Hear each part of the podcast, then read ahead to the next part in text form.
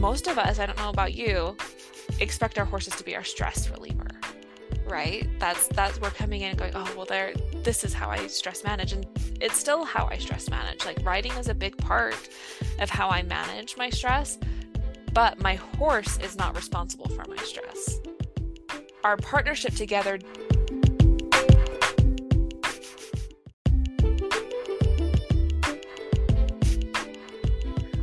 Welcome to the Horsewoman Project, a podcast where we talk about all things horsewoman, from relationships to truck issues, taking care of your nutrition and fitness, and of course, horses.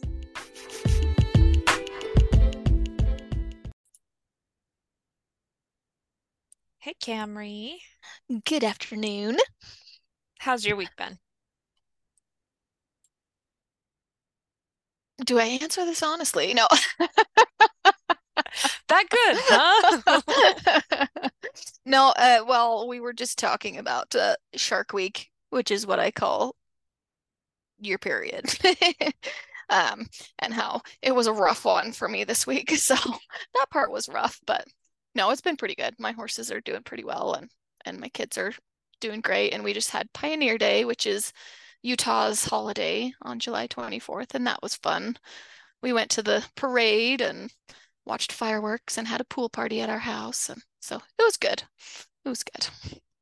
That sounds like fun. I forgot about Pioneer Day and you texted me. I'm like, why would I be doing anything today? Oh, yeah. because you're Idahoan now. yeah, I'm just cooler now. Let's be honest. No, I'm just kidding. I kind of miss the the July activities in Utah, especially like in Utah County. Man, the parade and everything that they do for the fourth was so fun. And then it's just like you get a whole month of just celebrating and fireworks. And I do miss that. We didn't do anything fun here for either of the holidays. no fireworks for you, McKayla? Nope. They were like all forms of firework fireworks were banned in Idaho this year. Um, so the only ones we did see, you know, were the neighbors who were like, "We can, we can do this. It's fine." Let's break the As we're all like, "Oh, don't set that stack of bales on fire." it just like stresses me out. I'm not a big fireworks fan, to be honest. It's actually like a fear of mine. I hate fireworks. So the fireworks are not my favorite thing, but I do love the parades and I do love the activities and the barbecues and all those kind of things. Awesome. Yeah, I think there's a lot of horse owners and animal owners that just don't like fireworks. So, no, it's true. I was peeking out the window all evening, like, are my horses still there? Are they okay? They do not get bugged by the fireworks, though. I'm very lucky. They're just like, whatever. Yeah, our horses don't get too bothered by them either, but that's because we have a lot of fields around us and our neighbors don't light off fireworks. So it's just you know, a couple miles down the road that there are fireworks. So that's nice though. It's more like thunder, you know, it's not like right over their heads. So that's kind of nice. No, for sure. They were um when we were in Utah in in the Redmond area, they had huge fireworks going on like right by our paddock. and it would definitely get the horses running around and create some dust, but they did pretty well even then as well. Just got a little bit antsy, but other than that, did pretty good. Yeah. So I've got something that was really exciting this week to share. Do tell, do tell. Camri says this like I haven't already told her this, like given her the blow by blow. But for everyone else who doesn't talk to me on a daily basis, um, I was it was super fun on Sunday. I went for a ride with my dad, and I didn't realize it till Sunday, but he and I have never ridden together before. And I'm we're just kind of going, oh, I'm like, wait, dad, like, I don't really remember ever going on a ride with you before. Is this our first one? He's like, yeah. He's like, this is our first one. And he's like, I haven't ridden since before you were born. And I'm like, wow.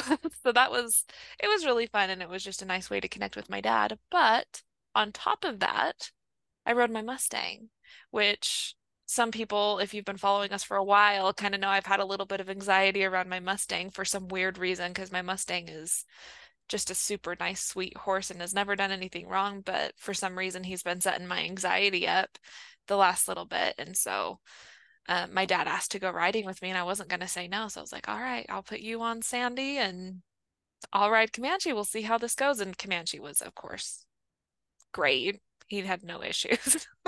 and it's just that like, why? Like, what is this that I was so stressed about writing you this whole entire time? And it was no big deal because he did he did good. I mean, he's definitely still green, but he's just a champ. He did really well. So that that was my exciting stuff this week. It was really fun. That's awesome. I'm so proud of you for riding Comanche. Hey, me too. You and I texted a few other friends too who know I've been having anxiety about him. I was pretty happy. Just it was just nice and a nice way to kind of like break that ice and be like, you know what? No, I'm gonna do this and it'll be fine. And I feel like it goes right into what we're to be talking about today too, because I followed this this list. So um I listened to a podcast. So guys, I really recommend this podcast if you have fear of horses or anxiety and you're not really sure why. This gal, um, her name's Felicity Davies. Um, I think it's Davies. It might be Davis, but anyways, we'll link to it. She does a podcast called The Equestrian Perspective. Um, and she does some coaching um, that is all around breaking through your fear of horses. Like specifically, if you don't know why you're scared, like if all of a sudden you're just scared and you are like, well, what the heck? Like I've been fine. I was fine yesterday. Why am I all of a sudden scared? Um, she does a really good job of kind of walking you through that. Um, and I did one of her courses probably I want to say like two years ago, maybe two and a half years ago. And I just really enjoy her. Um, she is a dressage, high level dressage um, rider in Australia. Um, so knows her stuff when it comes to horses as well, but then does some really good mindset work and um, and trauma work around fear with horses. So anyways, I was listening to one of her podcasts last week and she just talked about, you know, like part of working through your fear is also making sure you're setting yourself up for success.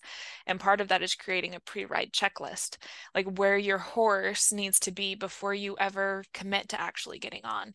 And Camri and I have talked quite a bit about something similar, like, you know, where horses can have about seven layers where they're probably dealing with about five different things. And when they do blow, it's because they went over that tipping point right where they they are already holding on to whatever baggage was up before the point of of blowing up or having a having their own little episode. Um, and i feel like this way is a good way to just check your horse and make sure your horse is in a good place and make sure you're setting yourself up for success that way. And then i went a little bit of a step farther and made a pre-ride checklist for myself as well and one that i want to make sure that I'm hitting these specific areas before I commit to getting on the horse and before I commit to having the horse deal with me, I guess. Um, so that's kind of what we're going to talk about today. I'm gonna, I'm excited to share our different lists with you. But Camri, do you have anything you want to add? No, I think you got it covered. I think a lot of times as humans, we tend to shove that stuff down and let our ego just be like, just swing a leg over. Like, just get on the horse already. and a lot of times we swing a leg over before we really should, whether it be us or our horse that's just not ready or has some things that are off, or, you know, there are other things that we need to refresh or go over in their training before we get on. Um, so many different reasons. But yeah, we tend to just, I'm not scared, like, buck up, you know, do it. Which, like, sometimes we do need to challenge ourselves and, and buck up a little bit. But sometimes that, that fear or that anxiety that creeps up when you're about to get on your horse it's there for a reason and and you should maybe listen to that so. Oh 100% and we've talked a little bit about it in some previous episodes again but i've just been in that same journey or that that journey with myself the last year or so where my anxiety has gone way up. I do have like some fears that have creeped up that really no rhyme or reason to them, right? Like I'm like, I don't know why all of a sudden I'm scared of riding my horse that I ride every day. Um, and it's something I've worked really hard on overcoming and, and trying to make it so I'm comfortable, but also that I'm being fair to my horses. And this was something I really, as I made my list, my re- my pre-ride checklist, just really thinking back to some of those situations where I did force myself to get on, or I did force a situation. Where looking back, it's like, yeah, it ended okay. Like no one got hurt, but I didn't feel fulfilled by that ride. I didn't feel better after that ride. I felt like, oh my gosh, like why the heck do I have horses after that ride? And it was because all of these things, or at least one of these things, was out of alignment during that time. So do you, should I just share my list and we can kind of talk about that and then you can share your list? Does that sound good? Yeah. Cool. So, um, for me, as I think back at different situations like I've had with Sandy over the last year, that's kind of why I made made this list. Um, so for my horse, the four important things, and I wouldn't give you more like I would say let's keep it to like three or four things, I think, just because I feel like that's going to be an easier direction to just keep in your mind as you're writing so you don't have this list of 100 things going out. Um, so I chose to keep it fairly short because I wanted it to be something that every time I showed up with my horse, it would just be in my brain of like, okay, she needs to be able to do these things, right? So the first one is easy to catch. And for me, that means like I'm not going out and spending 10 or 15 minutes chasing her around the paddock. Like I want to be able to walk up to her and have her calmly go, "Okay, sure, you can catch me," right? And and me being able to put the halter on without any fuss. She's not flipping her head around, she's not trying to walk away from me. That's what easy to catch looks like to me. I've had some scenarios, not with Sandy, but with some other horses where it's like it took me 20 minutes to catch them because they're running around and running away from me. And by the time I get them caught, I'm just mad. And that's something that it's like, you know what? So if the, if they're doing that, then that's what the session needs to be about. Like you need to throw away the the goals of the rest of the session. The goal needs to become, well, we're just going to catch today, and we're going to make this the thing. Um, so that's my first one. Do you have anything to go on that, Camri? Yeah, um, that's one of the first things I work on with any horse um, that comes into my training program, whether it's a colt, a tune-up, uh, an older horse, it doesn't matter because number one, you save yourself time in the long run to have a horse that is easy to catch instead of having to spend 20 minutes or 30 minutes of each session every day while that horse is in training trying to catch it. Um, but it also just it's it sets up the intention for the whole rest of the session. You know, if you have this, you know, you had to pin them in a corner um, and you had to chase them to get them to be caught. That sets the tone for the rest of your session. And the session is going to be more of you making them do what you want and less of them being in tune with you and having their brain with you because that's what catching is is I want them to catch me. You know, I want their brain to be with me and that's what being easy to catch means is, you know, they're with you, they're ready to go. And if they're not, then like you said, you need to work on that. So Yeah, I agree and I think it it shows you a lot about where your horse is at too. Um, because I don't know, I don't know if we've ever talked about it, but to me, a horse is one of the best mirrors of yourself that you can have. And if your horse is coming in and the moment you step into the field, it's it's high energy, it, it kind of blows up, it's running around. That's probably a pretty good mirror of where you're at too, in in my mind. And so there's two levels of that that need to be addressed as well, which is why I made a pre-checklist for for me personally too. Um, but yeah, so the second one on my list is leads easily and calmly. So after you catch, they need to be able to lead nicely. Like I know, give a couple of different um, examples here. My Mustang, he's still working on you know, that pressure of the lead rope, he will plant his feet and not come and it feels like you're dragging him down the road. So that is something we are working on is no, come on, like when you feel this pressure, this is what pressure means. And um, that becomes our sessions most of the time is that is that is what we work on as I catch him. And then we work on leading nicely and what does that mean and, and going back and forth. So can look in a couple of ways. So one, like not having to drag them behind you, but then two, not getting dragged by them either. They, you know, they need to be in a space where I like them to either be right beside me. Like for me, I don't like their head to cross my my body, but I'm okay if their head's by my body, or I want them just slightly behind me. And, you know, head down. They're walking calmly and nicely. They're not uh, head up in the air looking around whinnying at everything and prancing around me right like that that would be another sign that we need to address things and again, I say these because these are situations that I've been in in just the last like six months where I'm like, oh, I probably should have worked on that instead of like just pushed through it and continued into my routine of like, well, let's just get saddled and get on and just just get get through this, right? Um, so yeah, any any comments on that one, Camri? Yeah, a good reminder with that is your session starts when you walk in your horse's pen. It doesn't start when you get your horse to the tack area, to your tack shed, to your trailer. Um, it's that's where we, like you were just talking about people take their horse from point A to B. They take them from their stall or their paddock or pasture and then they lead them regardless of how good or not good they're leading and then they get them to the saddle area, they tack them up and then they get them in the arena and then they're like, "Okay, now my brain is in trainer mode." And you're like, "Well, training started about 20 minutes ago." yeah, like what did you just teach that horse? so just remember that your training session starts as soon as you walk in there, before you even catch your horse. Um, and because one of the least safe places you can be when you're leading a horse is with a horse that has no concept that you are even there and they're insanely distracted or fearful because that's when they're standing a foot from you and then they're staring at this thing over there that's scary they're going to run right through you if that thing scares them badly enough. Um, so that's why, you know, being dragged or them dragging behind, that means their brain is not with you.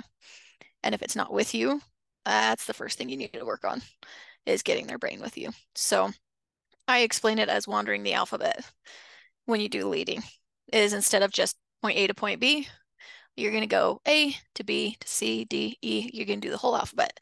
And you might take a mile of walking and changing directions and going to different points to get 50 feet just because you're going to be constantly changing directions getting your horse's brain with you uh, and that's just one technique but it's it's always again we work on catching first and then leading and boundaries um, because those are those are some three really really big things that you need to be safe on the ground with your horse so yeah, I love it. Um, the third thing on my list is not fussing when I'm grooming them or picking up their feet. So what that means is, you know, they've already led calmly, they've already been easy to catch, and now I'm to the point where I'm getting them ready to saddle, right? So I'm I'm doing my grooming session and I don't want them prancing and swinging their bodies back and forth as I'm brushing them. If they're doing that, again, that's going to be a sign that okay, we need to focus on this area for a bit.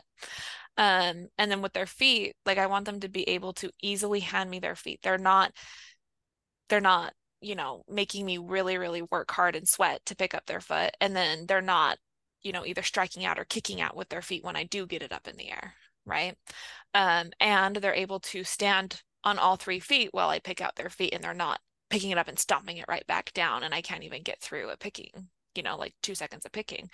Um, again, these are things that I have rushed through, you know, just even this year in some situations that have come up and I'm like, oh yeah, like I really should focus on this and slow down a minute and focus on this.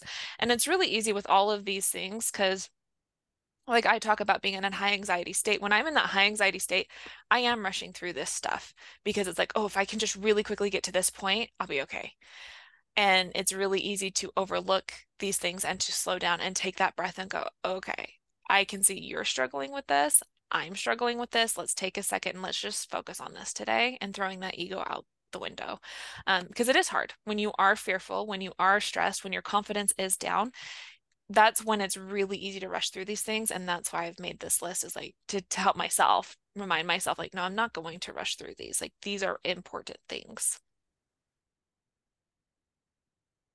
Yeah. And it, it really is so hard because this stuff seems so boring to most of us, right? This is the stuff we just want to get through so that we can go and do the fun stuff. but the fun stuff starts becoming frustrating when our whole session goes the same way our pre-session went, right? Um, so if your horse is distracted, not paying attention to you, then by the time you get on them and you really want to start working on lead changes or half passing or you know whatever it is you want to work on or barrels or or whatnot, then all of a sudden you wonder, why is my horse so distracted and why won't they listen? Well, they were telling you that the whole time you were getting them ready. but it is, it's so hard because we we just want to go through the boring stuff so we can work on the fun stuff. But to make it fun, you have to get your horse mentally with you first. So 100%. And I don't know about you, but I tend to get a little bit more anxious, nervous on the ground than I do on the horse. Cause like I am very confident in my seat and my ability to ride and my ability to handle horses when I'm on them. So when when I get the most anxious is on the ground. So it is with this th- with these things. So that's why I do rush through these things because it's like once I get on, I know I can handle whatever you you're going to throw at me. Like it's going to be fine. And that's my safe place. but by doing that, I'm also making my safe place more difficult right? Like instead of it being safe, like actually truly safe and calm, I am going to, I am making it by ignoring these things, I am making it something that is going to be difficult. Like it is something I'm going to have to work on, and it is something that is eventually, and it did create a feeling of unsafeness. Like that's why I got my anxiety of like, oh, I just don't know if I can ride this horse. I don't know if I can do this. It's because I was ignoring all of these things and rushing through them and pushing it down and going, no, it's fine. I'll just get through this really fast and and we'll be fine.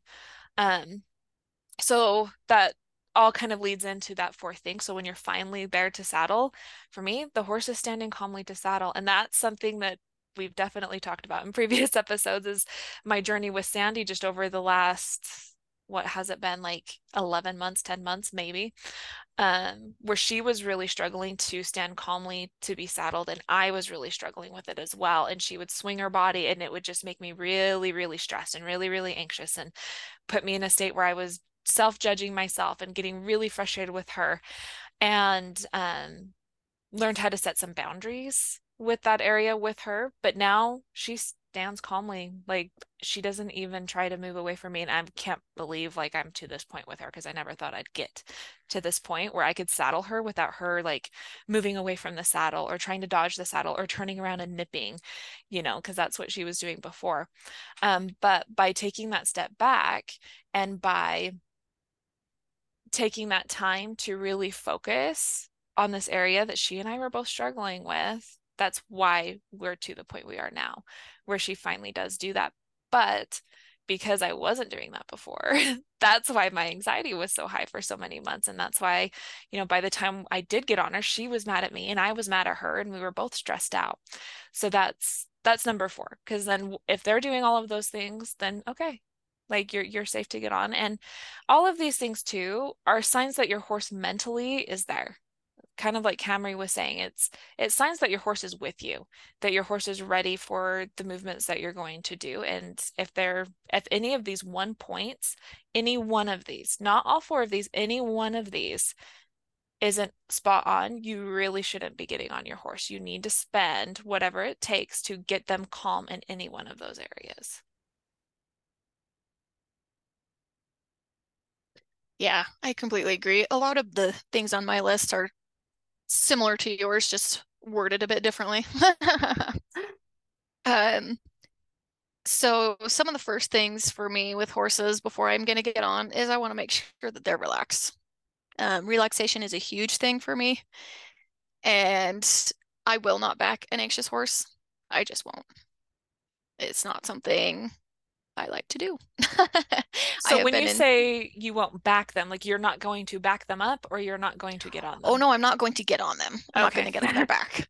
Sorry, that was a little confusing. Yeah, I'm not going to swing a leg over on a horse that is anxious. Um, there's already too many other risks that I take in my job of colt starting and riding young horses that if I have anxiety going on, I'm going to be relying much more on a horse's instinct than I am on their brain on their ability to think and problem solve. So I need them in a good mental state before I will ever, ever swing a leg over. So some of my points that I'm going to bring up have a little bit more to do with, say, colt starting, because that's my background, um, but also things that I'll use with like my personal horse Freya um, that I've had for years. And so relaxed is a big one. That's the biggest, in my opinion, is to have a horse that knows how to relax and can go from relaxed into responsive, into relaxed, um, and move back and forth between them.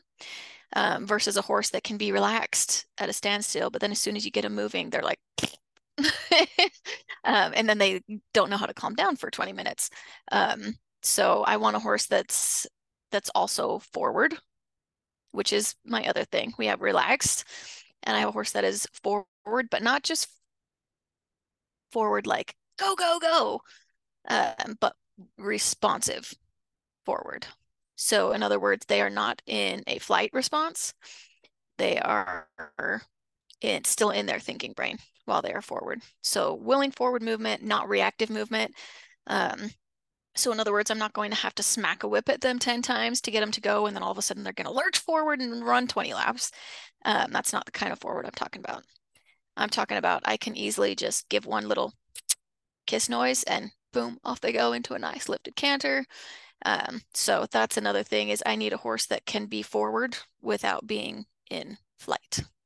So that's another big one for me. And then one of the other big things, which goes along with pretty much everything you said, is a horse that's willing. Willing to be caught, willing to be saddled, willing to be cinched, willing to have their feet handled. Um, and anytime we meet resistance in those areas, we work through it. We figure out why they're resisting and we get them to be willing. Um, so that kind of encompasses a lot of what you said there. Um, and then the other one, again, it's this kind of goes a little bit along with what you were saying, is a horse that is focused. So that means if I'm leading them and their brain is like, oh, squirrel, oh, look at the daisies over here. Oh, look, like there's a tra la la, like not paying attention to you. Um, I we need to work on that before I get on to because I don't want a horse seeing something and deciding they need to run across the the arena when they see their horse coming out of his stall, you know, and um, and just not not focusing on me at all. I I need to have a horse that's going to be able to have their brain brain come back to me. And with that being said, you know, when I start colts, they're not focused on me 100% of the time, especially these two year olds. They have their little squirrel brains where they're like, oh, distraction. Um, but their ability to shift their focus and bring it back to me when I ask for it, that's what I'm talking about. Is when their their focus shifts, they get a, have a distraction, then I'm able to pick up on the rein, snap my fingers, pop my lips a little bit, make a noise, and they're gonna check back in with me and say, "Oh, hey, Camri," and realize that I exist. Because um, it's those horses that get so uh, unfocused and, and distracted with other things, and then their ears just laser laser in on that new thing, and then I can't get them back. I try and pick up on a rein, bring something, bring their focus back to me, and they can't, that's when they bolt, buck, rear, do all the scary things. So those are my big checkpoints there is being relaxed, being willing, being forward, and being focused. So yeah, I like that. So with that checklist, is that your checklist? Um, because like obviously some of that checklist you're like you're on the horse already. So is that your checklist before you take the horse out to to another point before before they go home. Um, so all of this is can be done on the ground. Um, so this is all stuff you can do under saddle as well. Um, but it's it's the stuff that I'm going to come back to anytime I lose any of these things. I'm going to come back to them before I work on any of the other skills. You know, so if I'm working on like shoulder yields or hip yields or um, side passing or other things. And then all of a sudden, my horse gets to where they have no forward movement and they're just planting their feet and getting really sticky. Then guess what? I am going to drop that exercise for a few minutes. We are going to work on forward. We're going to go get some forward movement. And then we're going to go back to working on that other exercise. But if I lose forward, I'm going to come back to it. And same with on the ground, like if say it's leading, instead of being under saddle. You know, if you if they're sticky and they're they're hanging back and trying to lean on the lead rope and they don't have that forward responsiveness to lead with you, we're going to get that forward. You know, we're going to teach them how to move forward off of that lead rope and how to move with energy with me. So it's it's everything from groundwork up into saddle work. Okay, I like that. I like that distinction. I was getting a little confused I think with some of the um like like when you were talking about cantering them or, or something, I was like, oh, okay, so you're on the horse. So, so oh well, and with with the cantering as well, like a lot of that is on the ground first. I do a lot of groundwork. I do ground driving. I do um, free lunging. I do lunging on a lunge line, um, and I teach a lot of balance and mental balance as well, mental stability. And again, that like relaxed into responsive into relaxed. I do all of that on the ground first before I ever get on them. Uh, because like I said, I take a lot of risks in my job as it is. I do not need to be riding a horse that's going to injure me. So 100%. No, I love that. And I love, um, I love all of like just your explanation for how you're going into like all of your training processes as well and how that all comes together before you're even gonna going to get on and you're making that part of what you're checking off too even with your personal riding horses. I like it. Cool. Well should we get into where we need to be before we get on our horses and subject our horses to ourselves? The harder part of this equation. No seriously. It is the hardest part of the equation. Um, my list again it comes from just the last couple of years as i've been pushing myself past my own limits and realizing like it was not serving me and it ended up in in some some things so the first one on my list is making sure that whatever's going on in your life the stressors you have on your life that you are truly managing those stressors I had a lot of points in the last two years where there was a lot going on in my life, a lot of things that were causing a lot of big issues and a lot of stress and a lot of anxiety. And I didn't manage them well. And I was kind of doing the same thing like I was talking before, where I was just pushing through all of the motions and just going through all the motions and just pushing it down and pushing it down and going, it'll get better eventually. It'll get better eventually.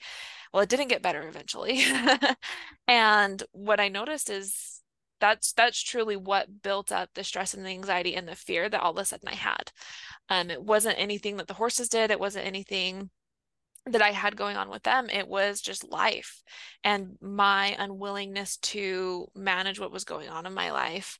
Um, so I think it is really important to take stock of that and go, okay, is is my life stress manageable? And if it's not, what do I need to do to get it to that point? Like check in with yourself because that's a lot of pressure you're putting on your horse. When you step into that session with your horse and you are, you know, over a 10 in stress levels and you are coming in with a lot of baggage, most of us, I don't know about you, expect our horses to be our stress reliever. Right? That's that's we're coming in going, oh well, there this is how I stress manage. And it's still how I stress manage. Like riding is a big part of how I manage my stress, but my horse is not responsible for my stress. Our partnership together does relieve it and does help me and does help me feel fulfilled, but my horse is not responsible for it. And when we make our horses responsible for it, that's when we push past these things and we stop listening and we stop noticing what's going on. Um, so that's the top of my list is if my life stress isn't manageable, then my riding needs to look different. And the way that I am having my relationship with my horse needs to look different. Like instead of going out and trying out all these new maneuvers or or shooting for something big that's going to cause us both more stress, maybe it needs to look like, hey, we're going to focus on what what I need to come down and what we can do together so I can come down and not put all of this pressure on whatever horse it is that I'm riding. What do you think, Camri? Yeah, I think it's easier said than done too. Um, it's looking inward is hard. And also trying to slow down and take all the steps you need to to learn to manage stress is hard because it's we say it as though it's one step, right? Stress management, like fix that next. but it's there's a lot of steps to it. There's working on a little bit at a time until you can manage everything you want to manage or need to manage. Um, and so it's there's a lot of things that go into stress management and so many different techniques you can use and um, so it's it's it sounds like such a small thing, but it's it's a lot of little things, lots of little things that all add up. Oh, for sure. And for like for me for the pre-ride checklist, when I'm thinking about life stress, it doesn't have to be zero because it's probably never going to be zero. We're all going to be a little bit stressed in some way or another. It's more looking at that and going, okay, if what's going through my head and what's going on in my life right now is so distracting to me that I can't give and fully release that enough in my session, then it's just not fair for me to expect a lot out of my session, you know, or a lot out of my horse. So it's not so much like saying, okay, get rid of your stress. It's more just like, notice it. Where are you at? What is realistic? And if you are at a 10, where you cannot take your mind off of what's going on, then it's not safe to ride. It just isn't. It's not safe to ride. You're not going to be able to react the way that you need to react. You're not going to be able to respond the way that you need to respond. You're not going to be able to listen to your horse the way that they deserve to be listened to. So instead, keep it on the ground. Like I'm not saying don't work with your horse, but you know, do some do some stress relieving activities with them instead of ride if you are that stressed out and if there's that much going on in your life. Um, yeah, well, and I liked that because really the key distinction there is it's not get rid of stress, it's manage stress. And that's the key is it's stress management, not stress get rid of. Whatever the word would be for that. just get rid of. I like that. Well, we're just going to keep that one. um, and then what goes along with that, so the the second part of my personal pre-ride checklist is are my emotions under control? You know, am I coming in and am I super mad about something? Can I handle that? Like we talked we talked about in our intro, Shark Week. You know, when I'm on my period, things tend to stress me out a little bit faster than normal. Where, you know, I can I normally have a pretty good threshold, but when I'm on my period, I tend to jump up pretty fast. And that's something that I notice. And so uh, when I'm on my period, I am very aware of like what is going on how like if my horse reacts this way am i going to be able to calmly deal with the situation. And if i'm not i'm not going to ride. Like it just it's not fair to my horse to put them into that situation when i can't manage my own my own emotions to then try to make them manage theirs because that's what it becomes to it becomes a make them versus a help them when i'm in that state. Um too like if you are really distraught really grief stricken another time when your responses are not going to be in the best of places and riding may not be the best choice you know or if you do ride make sure it's in a really safe and in a place where your horse can can get the release too because your horses do take on a lot for you right? Like they they do. They feel that. They feel your emotions. They feel what's going on and they will take on some of that. And so just making sure you you're really realizing that and you're at least putting yourself in a situation where you both can get that release. Um yeah so one thing that i like to do especially like like we were just talking with grief um is to get on and just walk. Uh, especially bareback. I trust my mare like crazy bareback um but i just i can feel her better that way. And then it just becomes just being together but it's i i like a way of referring to it as like migration mode. Like we're just walking around we're just hanging out. I'm checking in with her seeing how she feels. I'm releasing any emotions i need to release like if i need to cry while i'm sitting there riding her whatever um especially like right after my mom passed a few years ago you know it's sometimes that's just all you need to do is just cry in front of them you know and just sit and walk. You know you don't need to trot you don't need to lope you don't need to do that um, and so that was one of my favorite ways to still you know have her give me that healing energy by being around her but not dumping expectation in with the grief of like we also need to do this this this and this and this and then i'm going to be feeling very raw while we're doing it and and then the horse gets frustrated which then makes you feel worse um, so yeah, especially with like fresh grief like that, just walk around.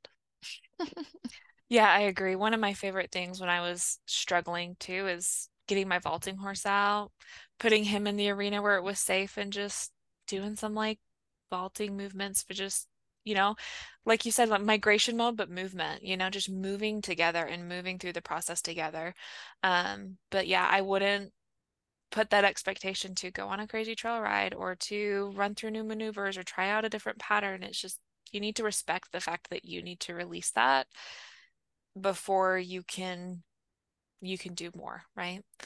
Um so the third thing is like physically how am I? Am I super sore? Am I super stiff? Am I crampy? What's going on? Is my digestion good? I'm just going to notice those things because if I am extremely stiff and sore or extremely crampy, I don't ride well. I I can't hold myself as good. And that's not fair to my horse to expect her to perform at this level when I can't perform at that level, right? So I'm going to pay attention to that. And if I am super extra stiff and sore, I'm going to do a little bit more in my pre ride warm up for myself, you know, getting my muscles limber, getting myself ready for movement. But I'm also going to be realistic about what I expect of her in my riding session. Like if I can't, if my if my soreness, if my crampiness, if my digestion is not going to allow me to post because I, I do endurance. So if I can't post for eight miles, I'm not going to ask her to go eight miles. We're gonna go, we're gonna cut that in half, or we're gonna focus on something else. Maybe we'll do a little bit more hill work and we'll go for walking instead. So being realistic about what my body can handle so I don't end up getting in the way of her and harming her in the long run. Um, because when you can't hold yourself, you're going to make their back sore, you're going to make their mouth sore, you're going to, you know they're they're going to have to work 10 times harder to help you balance yourself. Um so that's my third thing. I like that. Well that just goes with like self check-in right? You know check in with yourself mentally physically all the checks. Yeah. it doesn't mean that if you notice anything off that it has to be a hard no like nope we're not going to ride today put the horse away just has to mean maybe you need to adapt something or maybe you need to work on something else first. So it just, yeah, it doesn't mean just put the horse away. no, not all the time. I mean, there are times that probably putting the horse away would be good, but you should know you like know yourself. And I would say like this this check-in for me happens before I even leave my house to go catch my horse. Right? Because then I can I can make that decision and go, okay, well, the goals of today are going to change because of how I'm feeling. And then with that in mind, I'm going to go out and okay, is she easy to catch? Is she easy to lead? Is she easy to groom? Is she easy to saddle? And go from there, right? Um so for me, I thought about putting um like as part of my list like make sure I have a goal or something. But I left that off of my list personally because if I go out and go, okay, here's my goal, I am someone who tends to get irritated if I can't get my goal met. so I left that off of my list just because I want to actually focus a little bit more on myself being flexible with whatever's going on. Where if my horse is hard to catch, I don't want to be mad because my goal was to go eight miles that day. I want to be able to be flexible enough that you know what this is what she needed and i'm going to focus on this and we can go 8 miles tomorrow or or whatever so that's that's why that's off of mine because i did think about putting that one on mine originally um, or like having having a target or having like a plan in place like i really it was like because that normally would be on my list and i even have a space for it when i wrote it down here but as i thought about writing it down i was just like you know what? Actually that's a detriment to me right now with where i'm at because i i do too much going towards the plan and the and the goals. Um so yeah so those were the three that i felt like were most important for me and so when you do these like i we're sharing these so you guys can kind of see what we are doing right? And like how we've come across the process but your list can look very different from ours. You know your horse you know you better so it doesn't have to look exactly like like our list but hopefully this gives you some good ideas of things to watch out for. Yeah i like that. Everyone's everyone's list is going to be different. So i kind of want to share my thoughts on because i do have on my list to have a goal. Um, so my thoughts with this, with having a goal with your horse, is you also have to be, you have to have a process to back up your goal. And I think that is the key because I am also very task oriented.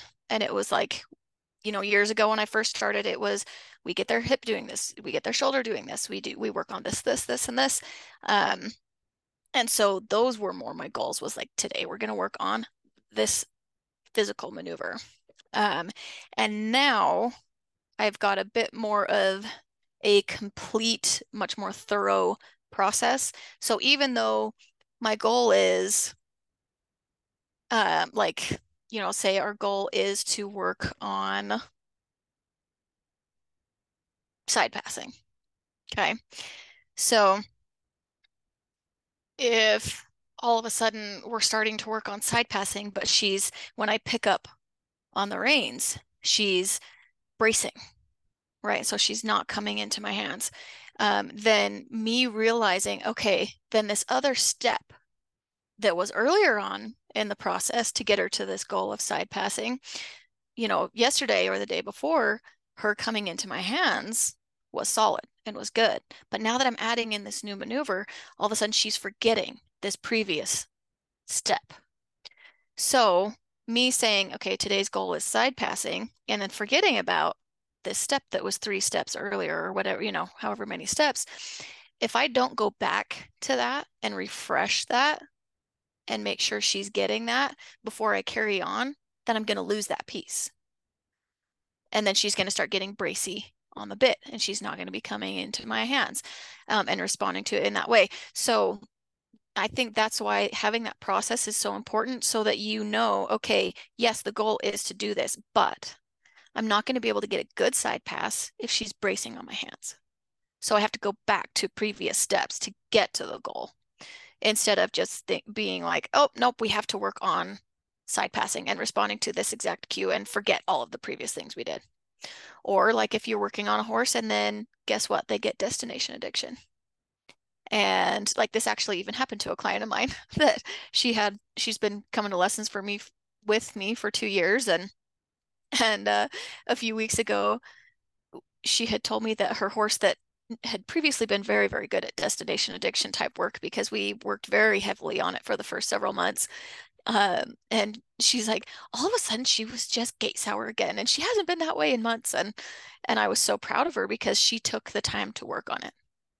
Even though she went into the arena wanting to have this goal of like working on poles or barrels or whatever other she does a lot of different events and and team sorting and and things and queening. Um, so she had these other goals but she knew if I don't go back to this step, which is one of the very earliest steps, destination addiction is, um, and but she was willing to do it, and because that was part of the process to get her to her goal. So that's kind of my take on that is to make sure that yes you have a goal but you're also flexible enough to know that if you need to go back a few steps in the process and fix previous steps that that's part of getting to your goal you know, so a little bit of a different thought process on it there. No, I like it. I like it. And it's not like I go into my writing sessions with no goal because obviously I've got yeah. goals and I've got processes. Um, but for me, I've just noticed it's like I get really intense on that goal sometimes. And so instead of like saying, well, if you know, we're dude, this is what we're doing today, it works a lot better for me to be like, well, this is the plan, you know, and be like a little bit more like, oh, yeah, this is the plan. We'll see what happens. Um, has been helpful lately because yeah, there's been quite a few condition rides I've had lately where they have not gone as planned, where we have not been able to do what I wanted to do. And in the past, it would have really like stressed me out. You know, it would have caused more stress because it's like, oh my gosh, but you know, are we going to be where we need to be? And is this going to happen? And instead, just trying to really appreciate just being in the moment with my horse and like yes we do have these goals we're you know no matter what we're still going to do them might look differently than what i'm hoping but we'll get it done. Um so i yeah i like it. I like it. You yeah, want to go through um, your other list? Oh sorry go ahead. I'm just oh, yeah. Oh no, I was just thinking of a, a client horse here that's in training. And speaking of, you know, being adaptable and changing things up, um, he's pretty well desensitized and but every once in a while he gets jumpy. When he first came he was a little bit you know fidgety and a little bit looky and would have a few jumps but he had we'd worked him through all of that. He's been great. So we were planning to work on mechanical things that day with uh, me and my assistant gabby. And um but he was like twitchy and and flinchy again. We're like whoa what in the world is going on? Oh duh as we both had the realization that the night before was the 4th of july. So he heard all these fireworks going probably half of the night and he was stuck in a stall through the night and we were working him first thing in the morning before he had turnout um, to kind of move through that and and let all of that out. And so then we were like oh that's why he's acting this way. And then we were able to kind of help him let some of that movement out and and turn him out for a few minutes before we worked on other things. But it's you know just being able to adapt to that and realize that you know not every day is the same for them You know, it's just like you, they're going to wake up on the wrong side of the bed and and have things they need to work on that don't go according to your plan. But yeah, I don't know if anyone else that's listening has noticed that, but sometimes your horse, especially if you have a stalled horse, um, if they are in a stall and they have things like fireworks or something that they couldn't process through movement and go through the the trauma response of being able to move through it, then the next day they might be a bit fidgety. So yeah, to keep in mind. yeah. I mean, we all process process that kind of stuff through movement, like even us. Mm-hmm. I like that. So, gotta love Fourth of July. all the fireworks and the booms and the. we don't have to love the fireworks. I like fireworks from a distance. I just don't want them by my house. yeah. They're pretty.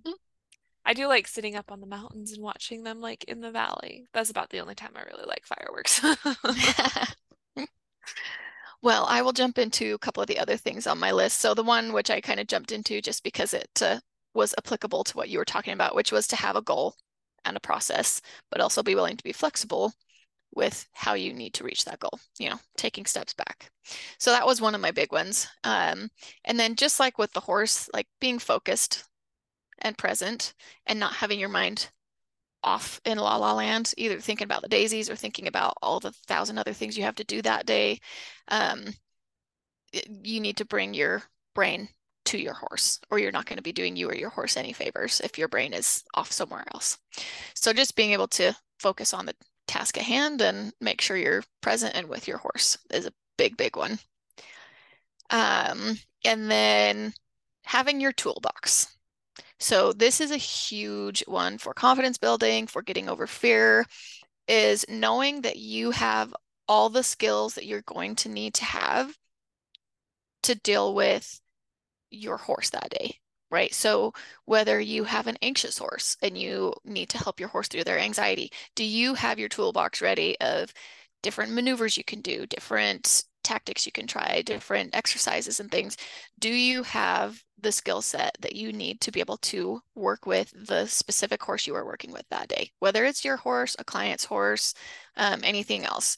Because a lot of times that's where accidents happen is you have a horse that's a lot of people will call it like too much horse for you, right? In other words, what your horse needs help with, you don't have a full toolbox for that yet. Okay, that doesn't mean you don't still have good skills in one area or in different areas, but certain horses are going to require some specialty tools. they are going to require something a little bit unique or a little bit, a few more years of experience, um, different tactics and things, and just different instincts. You know, split second instincts where you're going to be able to handle if a horse decides to start bucking or if a horse, you know, has any of those type of reactions.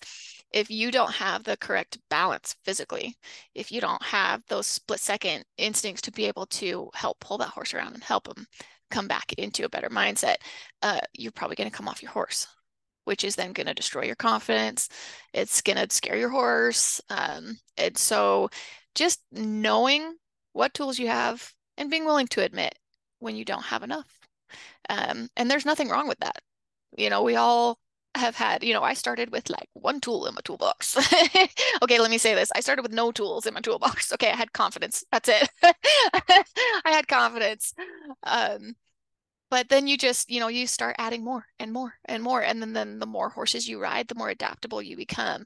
And then the more you ride, the more you just have those instincts of being able to make decisions in a split second moment. Um, and then the more trainers you follow, the more techniques you see, the more horses you've worked with. You know, I've worked with several hundred, um, starting lots of different horses. And so I have worked with ones that are different breeds, different temperaments, um, and they all have their own quirks. So there's a lot of different things I've learned through all of that. And now I still have way a lot more to go. Um, but yeah, just having that toolbox, you're you might even need three or four toolboxes. So that's a big thing to know when you've got a little too much on your hands. I like that. And I feel like if you are unsure, because somebody who has a lot of anxiety or is truly coming in and not sure, or a little scared, if you are unsure if you've got that, a good way to see that is physically talk to yourself about it. Like walk through, okay, if he does this, if he rears again, this is exactly what I'm going to do. I am going to do A, B, C, D. And if you can't, if you can't say that out loud and you the answer is I don't know, then okay, that's a tool you do not have. And that's when you need to reach out and say, hey, you know, Camri or McKayla or whoever, you know, that you trust, I've got this problem. Can you teach me the tools to handle it? Right. Um, but if you're unsure, it can be really helpful to just walk yourself through it very logically. And be like, okay, here's here's what I do have. Because if somebody with anxiety you may have all the tools but it doesn't really matter. Like you can you can still talk yourself out and go oh, I don't know if I can handle this. But if you can logically like say no here's exactly how I would do like as if you're teaching somebody to do it yourself that can solidify that confidence and that can really help lower your anxiety walking into the situation as well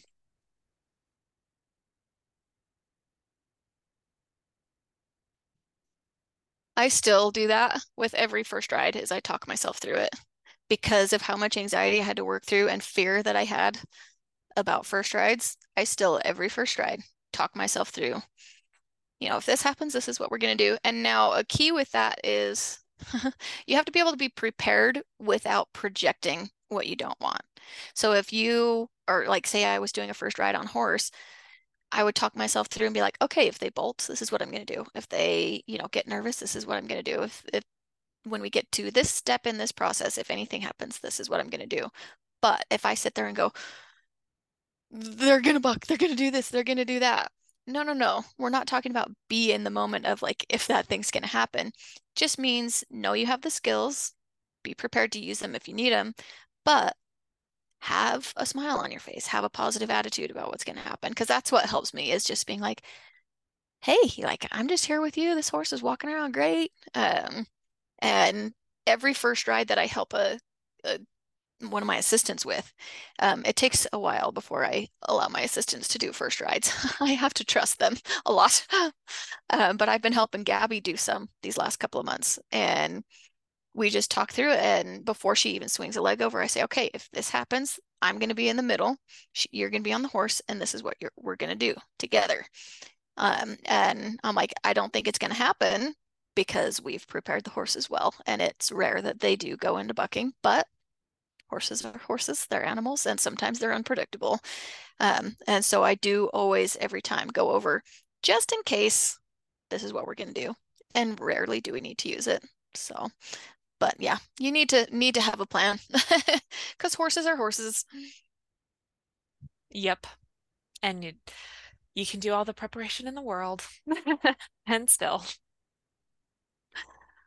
Well, hopefully this helps some of you guys just kind of think about your own pre-ride checklist for yourself and your horse and heck we would love to hear what you come up with so feel free to share if you come up with anything um, and as always, let us know if you've got any questions. You can email us, check out some of our other episodes, and if you like us, we would love love it if you left us a review or a comment telling us what you enjoyed and what you'd like to hear more of. Awesome. Thanks, McKayla. We'll talk to you next week.